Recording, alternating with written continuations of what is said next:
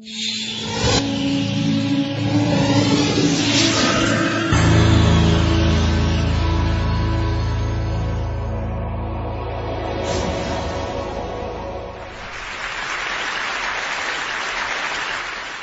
I want to talk about today is, is one idea. It's an idea for a new kind of school which turns on its head much of our conventional thinking about what schools are for and how they work. And it might just be coming to a neighborhood near you soon.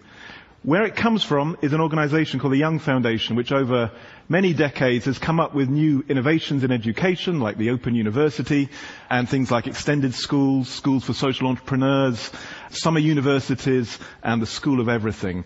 And about five years ago, we asked what was the most important need for innovation in schooling here in the UK. And we felt the most important priority was to bring together two sets of problems. One was large numbers of bored teenagers who just didn't like school, couldn't see any relationship between what they learnt in school and future jobs, and employers who kept complaining that the kids coming out of school weren't actually ready for real work, didn't have the right attitudes and experience. And so we try to ask what kind of school would have the teenagers fighting to get in, not fighting to stay out. And after hundreds of conversations with teenagers and teachers and parents and employers and schools from Paraguay to Australia, and looking at some of the academic research which showed the importance of what's now called non-cognitive skills, the skills of motivation, resilience, and that these are as important as the cognitive skills, formal academic skills, we came up with an answer. A very simple answer in a way, which we called the studio school.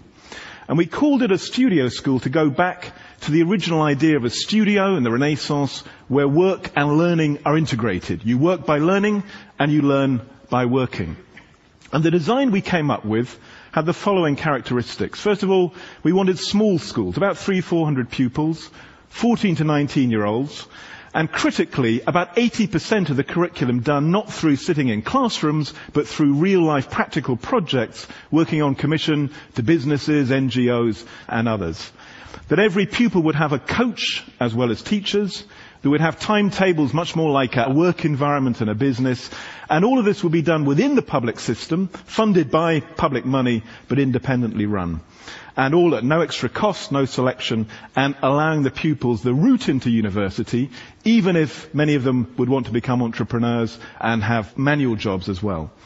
Underlying it was that some very simple ideas that large numbers of teenagers learn best by doing things, they learn best in teams, and they learn best by doing things for real. All the opposite of what mainstream schooling actually does.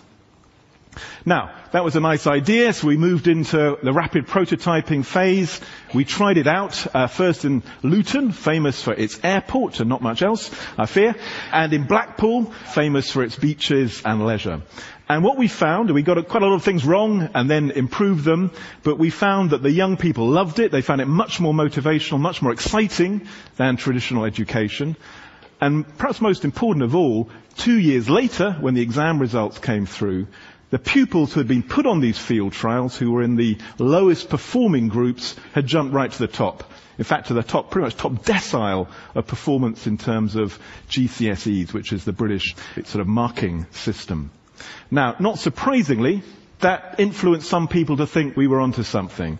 The Minister of uh, Education down south in London described himself as a big fan, and the business organisations thought we were onto something in terms of a way of preparing children much better for real life work today. And indeed, the head of the Chambers of Commerce is now the chairman of the Studio Schools Trust, and helping it work not just with big businesses, but small businesses all over the country.